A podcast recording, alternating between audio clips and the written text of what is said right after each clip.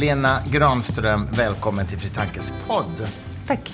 Vi ska prata lite om din nya bok Königsberg. Eh, som ju är en fascinerande bok tycker jag. Eh, en ganska mm, märklig historia om den här kvinnan som hamnar, eller som är på en klinik.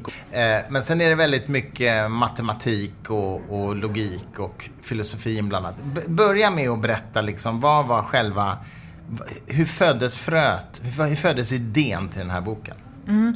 Eh, man kan säga att det lätta sättet för mig att prata om den här boken är att, att prata just om platsen som den utspelar sig på. Alltså som är nuvarande Kaliningrad, en stad som tidigare hette Königsberg. Mm. Det är en stad som har en oerhört rik historia. Alltså när jag började arbeta med den här boken så var det som att jag hela tiden stötte på nya kopplingar till den staden. Mm. Jag snubblade över Goldbachs förmodan. Men han hade också kopplingar mm. till Königsberg. Eh, men Kant, Immanuel Kant, filosofen Immanuel Kant är den som är allra mest förknippad eh, mm. med, med staden Königsberg. Han levde där hela sitt liv. Jag tror han åkte som mest 16 kilometer därifrån under hela sitt liv. Eh, det, det, också så att eh, i Königsberg så hade ju ehm, lokalbefolkningen hade under lång tid ett söndagsnöje som gick ut på att gå en promenad som passerade var och en av stadens sju broar exakt en gång. Det är ett klassiskt matematiskt problem. Precis, det var Optimeringsproblem. Ju, ja, det var ju det eh, matematiska problem som så småningom kom att ge upphov till grafteorin. I och med att Leonard Euler kan det ha varit 1736, mm. eh, visade att den här promenaden var en omöjlighet.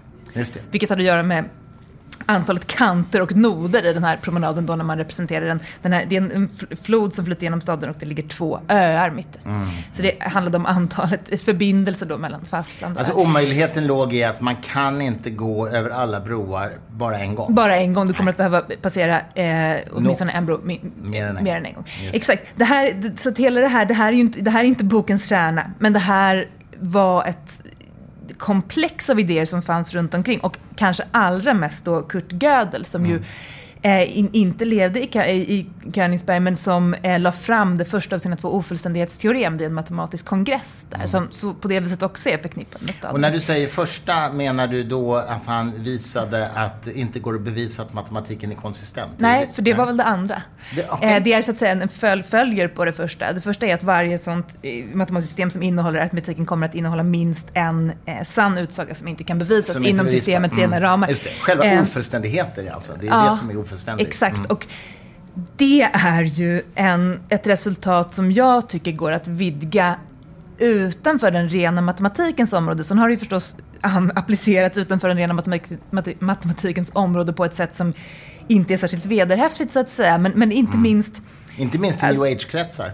Exakt. Mm. Men, men om man tittar på Kurt Gödel själv så var ju han en oerhört, oerhört paranoid person som till slut också dog av svält mm. för att hans fru som väldigt länge hade provsmakat maten åt honom så att han inte skulle vara förgiftad hamnade på sjukhus och då mm. under tiden så blev han så illa däran att han sen dog. Eh, på, på, något vis är ju hans liv, skulle jag säga, gestaltar en, en sorts mänsklig form av det här, det vill säga enbart det sjuka systemet kan bevisa sin egen sundhet. Enbart, det, enbart den, det inkonsistenta systemet kan bevisa sin konsistens, så att säga. Um, nu låter det oerhört abstrakt. Det här var som sagt det lätta sättet för mig att prata om mm. den här boken, det vill säga att prata om idématerialet i den. Mm. Sen finns det en helt annan sida av den här boken som har att göra med, mm, skulle jag säga, för mig hela den här, eh, hela berättelsen är en sorts förkroppsligande av en valsituation, skulle man kunna säga. Mm. Och det är val som jag då tycker att jag har använt mig av och det har varit ganska intressant när jag tagit del av läsningen av den här boken. För det har varit ett väldigt brett spann från personer som säger jag fattar ingenting. Mm.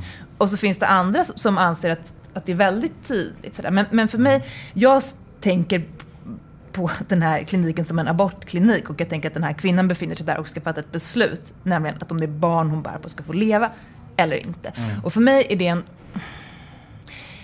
Alltså apropå så att säga moral och, och, och godhet och formella system och sådär. Så jag, jag, jag läste Jonna Bornemarks bok nyligen, den här Jag i mm. himmel och hav, som lite grann också berör sådär det ofödda barnets status. Hon har formuleringen, tror jag, att då pratar hon ju om, om, om så att säga födda barn, men att, äm, att göra ont mot ett spädbarn är inte oetiskt. Utan det är sjukt. På, på ett sätt är liksom omsorgen om den egna avkomman så att säga, mm. nästan ett område som faller utanför moralen. Moral och etik är begrepp som nästan inte är tillämpliga för att det är så oerhört nära. Tänker du för att det är liksom biologiskt predestinerat att man ska ta hand om sin avkomma? Det har förstås med det att göra. Mm. Eh, men jag vet inte om det är det som så att säga är min centrala poäng. Men, mm.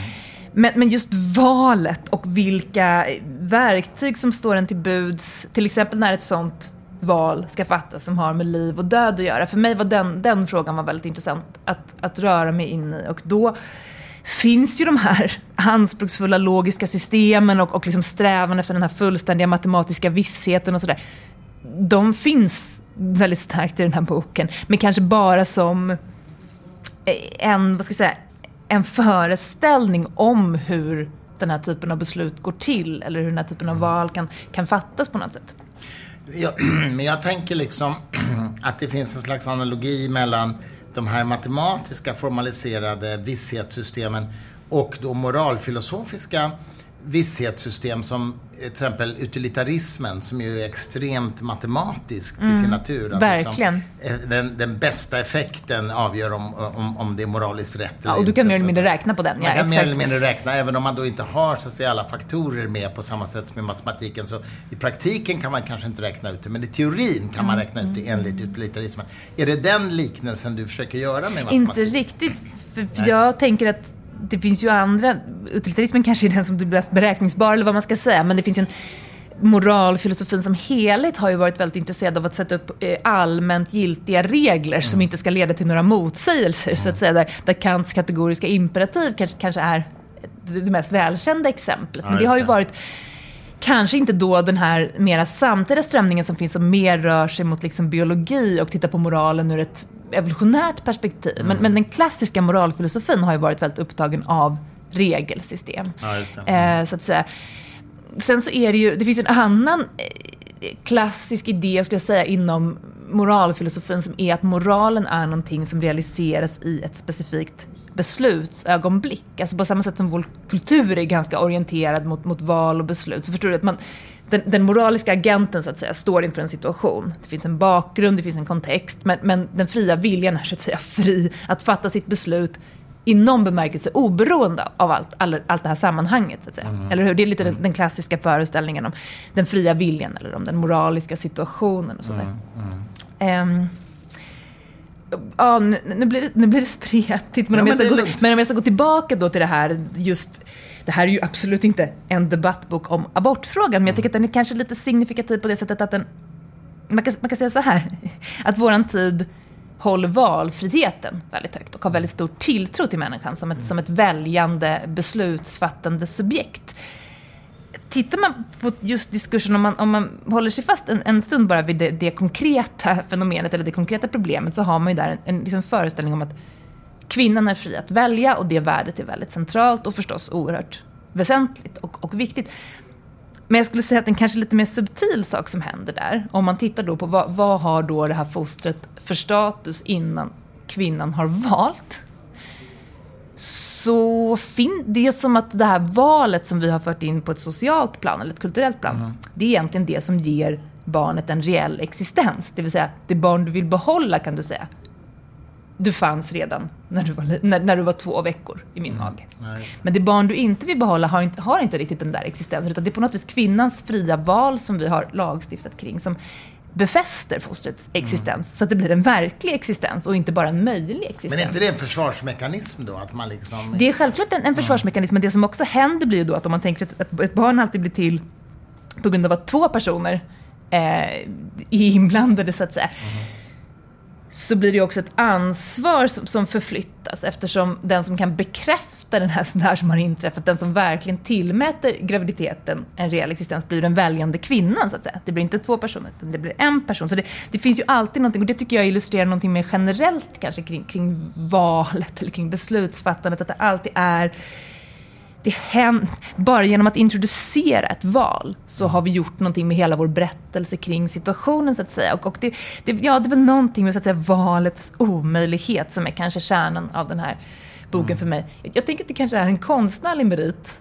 att jag är så dålig på att prata om den här boken. Men det är ju dåligt om man ska prata om men, men för mig är det, det, det här är, det är kärnan av det. Mm. Men det är en bok på ett sätt då till min glädje som jag själv inte fullt ut riktigt överblickar om du förstår hur jag menar. Mm. Jag har varit klar över vilken situation jag tycker att jag beskriver. Mm.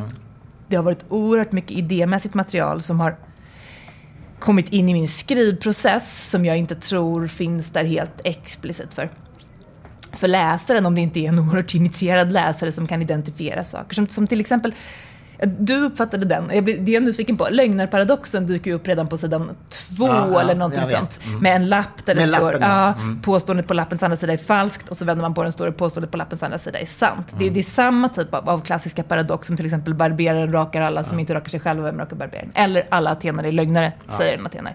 Um, Självreferens. Självreferensen som ju också kommer in då centralt i Gödels det är den han använder. Precis, det är den, det är den han så att säga skapar en formalisering av och, och använder. Mm. Så att, um, Ja, den, den, finns där. Men, men, men, men okej, men jag vill borra i det lite grann. Vad har lögnar, eller vad har liksom lögnarparadox, eller självreferensparadoxen att göra med abortbeslutet då, menar du? Hur kopplar du ihop dem? Hur kopplar jag ihop dem? Jag tycker att jag kopplar ihop dem, jag hoppas att jag kopplar ihop dem på ett skönlitterärt sätt vad har de med varann att göra?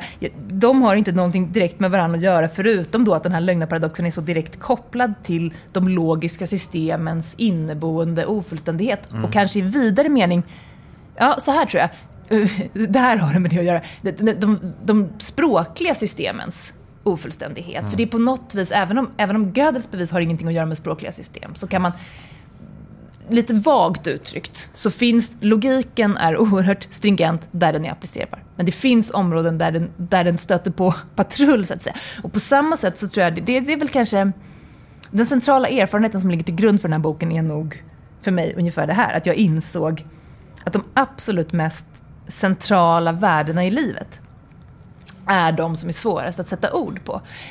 Jag kan ta, ta ett exempel. Då. Jag har varit, suttit i diskussioner med, med väldigt hängivna transhumanister, som liksom mm. teknikivrare som då, kommer ihåg särskilt en, om det var ordförande för Transhumanistiska föreningen, vi hade i alla fall en debatt och så pratade han, han hade då ett retoriskt... Var det Hannes Sjöblad eller? Nej, Nej. undrar det. Det här var länge sedan. Men ja. det satte på något spår för att jag... Karim Jebari? Nej. Nej, honom har också... Ja, det var kanske lite samma linje som Karim Jebari. Ja. I alla fall så, eh, det var nog inte tyvärr den personen som satte avtryck i mig, för det här var länge sedan som sagt, utan min egen kanske stumhet då. För han hade ett retoriskt exempel som var, här sitter en, som handlade om robotar i äldrevården tror jag, sociala robotar. Då. Här sitter en, en gumma i sin, i sin lägenhet och är alldeles, alldeles ensam vi introducerar en, en gullig Furby eller någon liten gullig robotkatt. Är hon då mindre ensam? Eller ett ännu mer tillspetsat exempel, tänk dig en robot som på ett perfekt sätt kan efterlikna en föräldrakropp. Så sätter du ett nyfött spädbarn i denna robots famn så har den perfekt temperatur, samma temperatur som föräldern, samma doft som föräldern, samma vyrsningsfrekvens mm. som föräldern. Det är på alla sätt en perfekt replik. Vad är skillnaden? Varför vill jag hellre att mitt barn ska sitta i min famn mm. än i denna robots famn? Mm. Det är inte jättelätt.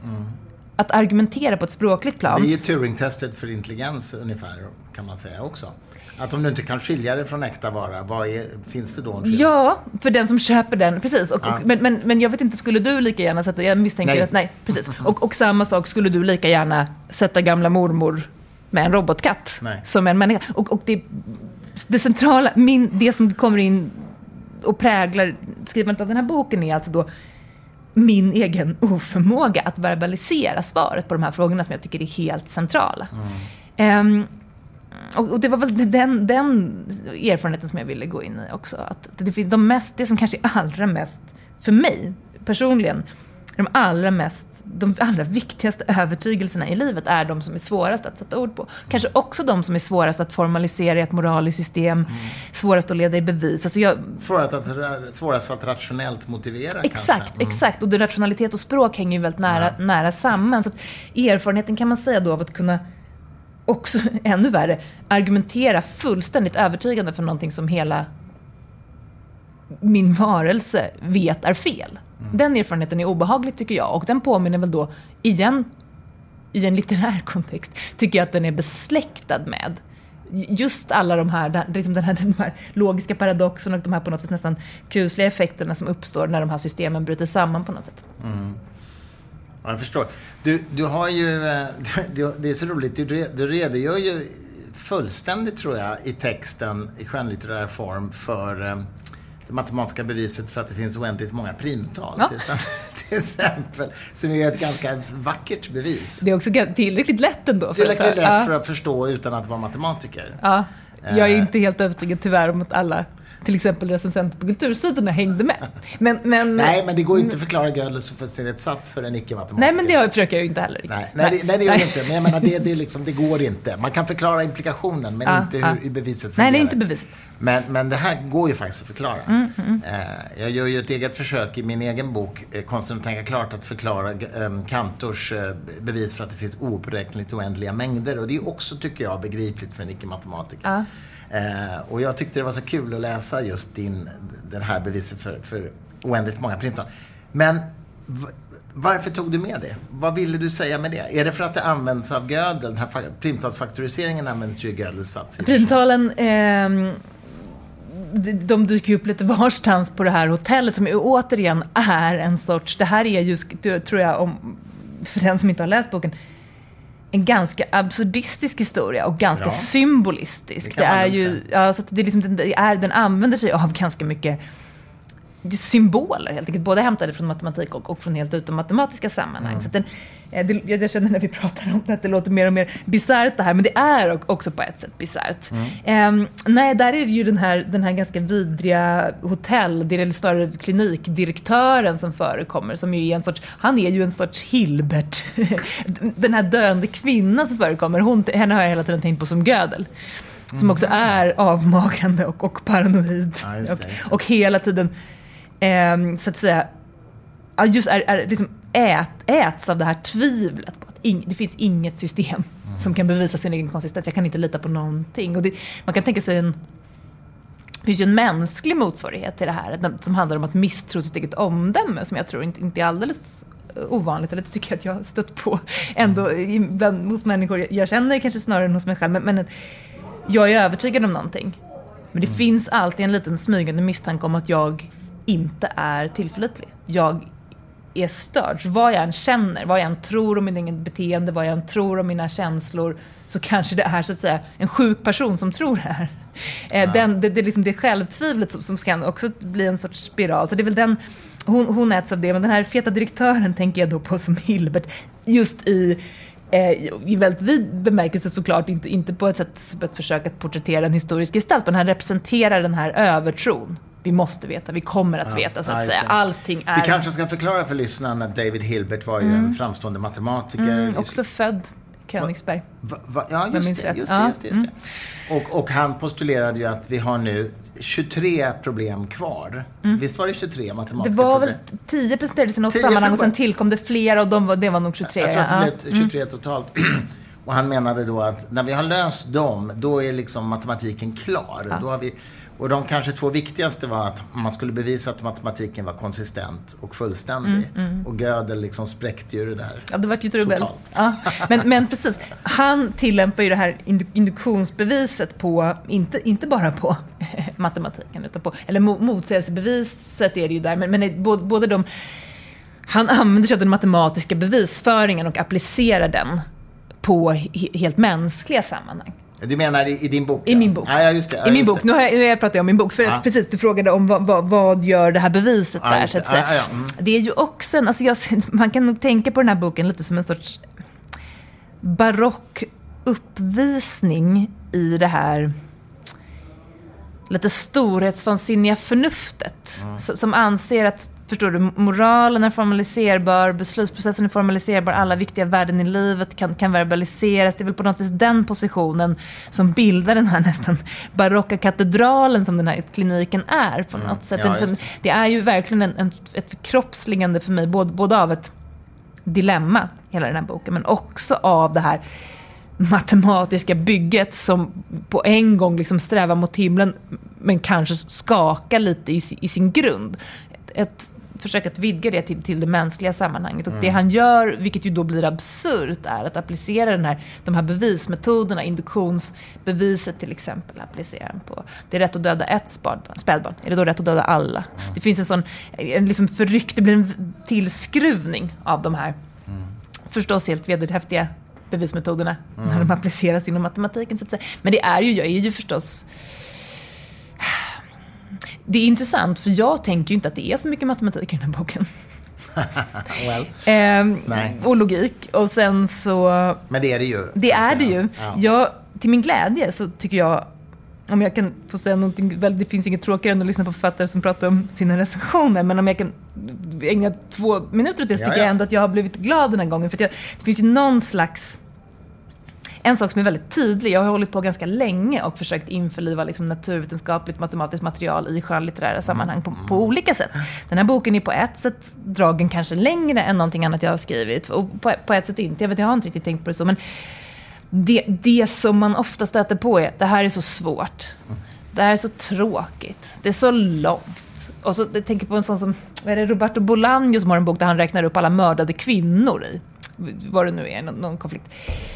Det är ju ingen, det är ingen recensent vid sina sunda vätskor som skulle skriva ah, sen vart det så tråkigt. Han rabblade upp en massa namn på en massa kvinnor. flera sidor." Alltså det, finns, det, det är som att man har någon sorts frikort så att säga. Det är fort, visst, många är fortfarande kvar, upplever jag, på högstadiets matematiklektioner när de ställs inför det här materialet.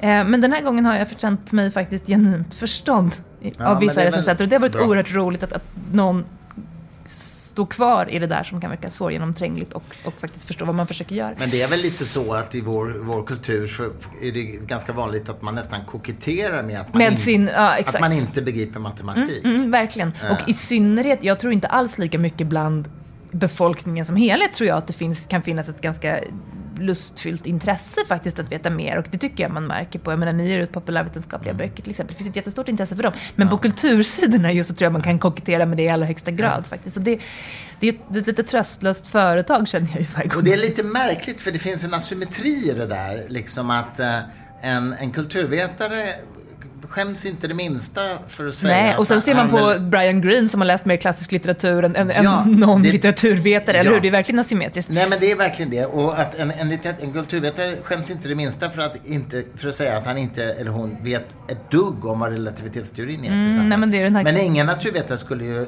liksom kokettera med att aldrig hört talas om Shakespeare. Nej, men det är det här klassiska exemplet från den här De två kulturerna-artikeln. Ehm, ja, ja, ja, just det. ja, han använder sig just av termodynamikens andra huvudsats kontra Shakespeare. Att, att hur du kan säga det. Det har jag aldrig hört talas om. Medan, har du hört C.P. Snow. Ja, i C.P. Snow, exakt. Man skrev den 1950-talet. va? Ja, just det. Ja, men, men, men motsvarande fråga i ett socialt sammanhang. Känner du till något verk av Shakespeare? Så skulle man skämmas lite om man inte kunde svara. Så Ja. det är uppenbarligen så. Och lite, lite på ett sätt paradoxalt i en tid som är så, där, där liksom även de sociala politiska processerna är så oerhört drivna av teknologiska framsteg Mm. och vetenskapliga framsteg så är det på, på något sätt ännu mer absurt. Att man försöker, liksom, tycker jag, snäva in den kulturella sfären till Men, att men samtidigt undrar jag så här, om, man, om jag ska försöka problematisera lite grann så tänker jag så här att eh, den här liksom övertron på förnuftet och liksom scientismen och sådär, den är, det är väl inte så många som liksom tror det längre. Jag menar nä, nästan all, vad ska vi säga, Nobelpris i, i ekonomi de senaste Mm. 10-15 åren handlar ju om att visa att människor faktiskt agerar Ja, irrationellt. tänker du i relation till boken nu? Nej, men, nej, men, Eller nej, men du, i- näm, du nämnde att, att du vill... Vi, du, mm, jag kommer inte ihåg exakt vad du sa, men du sa någonting om att det här katedralbygget av att man har så stor tilltro till förnuftet. Men har vi Nej, verkligen nej, det? nej. Lå- Låt oss säga, jag nämnde Jonne Bornemark, hon är ju mer en sån person som skulle säga på ett samhälleligt plan att vi har för stort tilltro till men förnuftet. har vi det? Det nej, jag- anser inte det. Nej. Det är nog inte alls det som jag, den poängen jag vill Nej. göra faktiskt. Det här handlar för mig mycket, mycket mer om, om den erfarenheten som jag berättade om, alltså att på ett personligt Ja, ja, just plan det. Ja, just det. Okej. ehm, Mm. inse att, att, att Ja, nej, det handlar inte alls om sådär att, att förnuftet skulle vara för, för dominant i våran... Nej, jag tror att det, vår tid på ett sätt skulle må bra av att, att Mer. vara en smula, en smula mer förnuft, Ja, så att det- säga, med, i relation till, till, till till exempel klimatförändringar och sådär. Så det, nej, det är, det är inte alls en sån politisk poäng, utan en mycket mer personlig poäng tror jag, som har att göra med just det där, värderingar, de, de mest de mest centrala värderingarna i livet, att de kanske på samma gång faktiskt är de som är allra svårast att ringa in och verbalisera. Eh, och det, det är mycket mer, tror jag, psykologisk poäng än, än en så att säga, sociologisk eller, eller någonting sånt. Hur fick du idén till den här boken? Var kom den ur? Liksom? Hur föddes den? Det, så här är det ju alltid när jag skriver en bok. Man får en idé till en sorts bok. Som, och sen blir det ju inte alls den boken som man skriver. Mm. Men, men eh, kärnan var just det där, eh, faktiskt. Eh, min egen handfallenhet eh, inför det allra viktigaste. Så kan, så mm. kan man nog säga.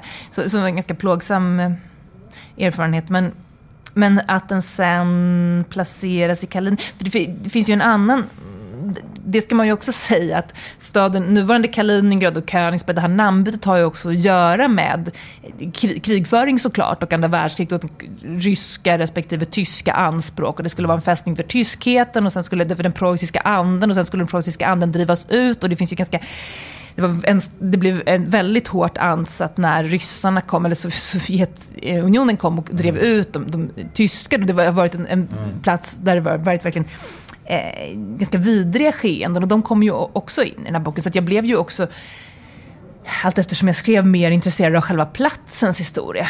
Faktiskt mm. också. Det, jag tyckte att det kom den är ju delvis berättad så att det är ganska långa passager där en, en av karaktärerna i boken plötsligt börjar berätta så pågår den berättelsen. Mm. Och de flesta av de berättelserna gräver sig liksom tillbaka i Kaliningrads eller Königsbergs historia. Och sådär. Mm. Så, så den, den, aspekten av boken hade jag nog inte alls tänkt mig mm. när, när jag började skriva. Um, så, så, så är det väl alltid. Vad tänker du själv om vi nu switchar fokus till samtida politik? Vad tänker du själv om liksom eh, debatten kring aborträtt till exempel i världen och i Sverige? Och, och tycker du att den är för eh, svartvit? Eller vad, vad, skulle, vad, vad, vad, tycker du själv liksom, i de frågorna? Jag eh, tycker att den debatten inte förs överhuvudtaget faktiskt. Mm. Det var ju några, eh, det skrev jag en krönika om i, i Fokus. Det var ju också några sjuksköterskor som gick ut och skrev en debattartikel. Och det är ju nästan alltid kristna tidskrifter som det här görs. Det är liksom i mm. Dagen eller, eller mm. vad heter de? Vakttornet eller på att säga, det kanske inte är där. Men det, Världen no, idag. Ja, mm. kanske.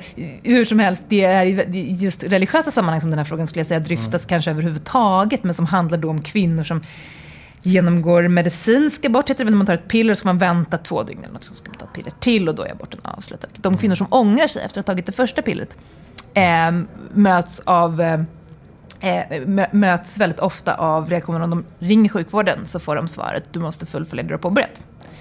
Eh, och det, bara, bara en sån fråga, varför dryftar man inte den? Har inte den med kvinnors självbestämmande rätt att göra? Mm. Det finns väldigt aktiva, alltså det, det, finns väldigt effektiva, du skulle kunna ta en annan tablett och så skulle det vara okej. Okay. Går, då, då, ja, går det då? Ja, det går. Det går att ta ett vanligt hormonellt preparat som finns i, vården. Så att, mm. det, det, till exempel den typen av frågor. Jag tycker att det är en väldigt, ett, så att säga, väldigt enögd fokus på att här ska ingen komma och problematisera aborträtten. Mm. Och just det där som jag var inne på tidigare, hur det förskjuter en slags... Alltså, låt oss säga att en kvinna blir oplanerat gravid. Så att säga. Det kan man tänka är två personers ansvar. Mm. Men om kvinnan då insisterar på att behålla det här barnet, då blir det plötsligt kvinnans ansvar lite grann. Eftersom det är hon som fattar ett aktivt beslut som bekräftar det här barnets existens. Det vill säga, i vår kultur så kan vi nästan ställa frågan, vill jag ha barn? På samma sätt om vi är gravida som om vi inte är gravida. Jag anser att det finns en jättestor diskussion att föra här, mm. men jag är inte säker på att den... Jag anser nog inte att den ska föras primärt på ett juridiskt plan, mm. men jag tror inte heller att den kan föras med presumtionen vad vi än kommer till för slutsatser i den här diskussionen ska det aldrig kunna ha någon bäring på juridiken. Om du förstår hur jag menar. Men jag, tror, men jag tror att i den här frågan, det finns ju den frågan och några till kanske som där det inte riktigt finns ett Tycker du att det finns en kulturell form för att diskutera den typen av frågor? Nej, jag tycker kanske inte, inte riktigt jag, det gör det. Jag tycker ju att det, det, är märkligt för man, man har liksom en veckogräns nu och det verkar för så väldigt många att det är helt självklart att den ska gå just där och ingen ja, just det, annanstans. Mm, mm. Och hur, hur, varför är de så övertygade om att det är just där den ska gå? Ja. Det är för mig obegripligt. Mm, mm.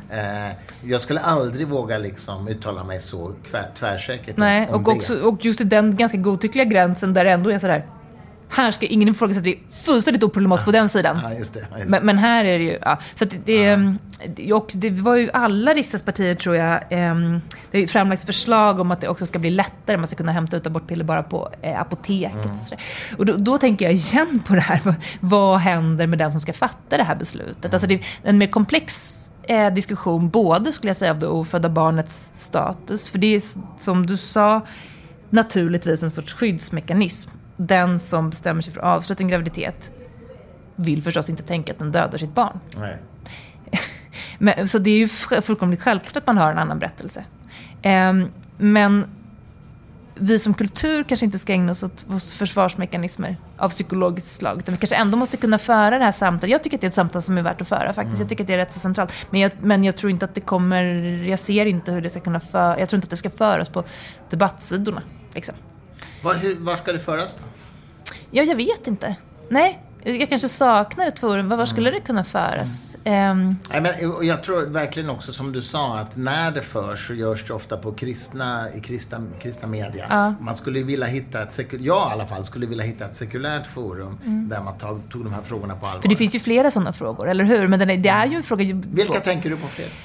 Jag vad tänker på? Nej men i och för sig, alltså jag tänker på dödshjälp. Det är ja. en mycket lättare fråga mm. på ett sätt. Och det, det, den tror jag vår kultur har mer beredskap Kanske, för det är också...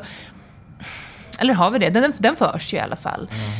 Ja, vad, tänk, ja, vad tänker jag på? Jag, så här tror jag. Jag tänker nog inte på någon specifik fråga, men jag tänker nog att man ofta kan bli avundsjuk på, på kristna. Därför att de har... Jag läste en bok av John Sjögren, vet du, som är katolik. Och jag upplevde att det var så... Utan att ha någon som helst gudstro för egen del så upplevde jag det som så oerhört vilsamt. För att det var som att just de här värdena som är så svåra att argumentera för, mm. de var själva premissen för hans diskussion. Mm. Och när de, väl, när de inte behövde avhandlas överhuvudtaget, då kunde man fortsätta till den verkligt intressanta diskussionen. Så att säga. Förstår du hur jag menar? Mm. Att, det, att på det viset kan man bli avundsjuk, tycker jag, att det finns ett existentiellt samtal som kan vara lite fredat från debatt. Sen är det klart att om man inte håller med om de här grundpremisserna så, så är, man inte, är man inte så intresserad av att delta just Nej, där. Men det... Då hjälper ju inte det, så att säga. Jag skulle ju vilja hitta sekulära forum där de här frågorna togs på allvar. Ja, ja. Och, och det, jag håller med om att de saknas ju, men jag tror att vi som då är sekulära måste bidra till att skapa dem. Skapa dem, verkligen. Jag var ju, det känner du kanske till, jag gick ut sånt här humanistiskt konfirmationsläger när jag var ung. Och ja. sen var jag faktiskt också ledare på ett sånt. Ja, och då, jag har ju så dåligt minne, men jag minns framför allt det här året när jag var ledare och hur de här ungdomarna som kom dit och var så här, du vet, de var så ironiska. Det var som de kom från det så här jargongigt och så var det som att de bara, alla bara hungrade efter allvar. Tror jag. Och jag tror faktiskt inte att den hungern riktigt lämnar en med tonåren. Jag upplever att alla kanske hungrar lite grann efter, mm. efter allvar faktiskt. Och att det inte riktigt finns någonstans där man kan liksom, eh, mätta den hungern. Så det, ja, då, där är vi nog överens. Vi får eh, hjälpa till att skapa sådana forum. Mm. Helena, vi ska avrunda. Eh, stort tack för att du var med i Fri Tankes podd. Ja, tack.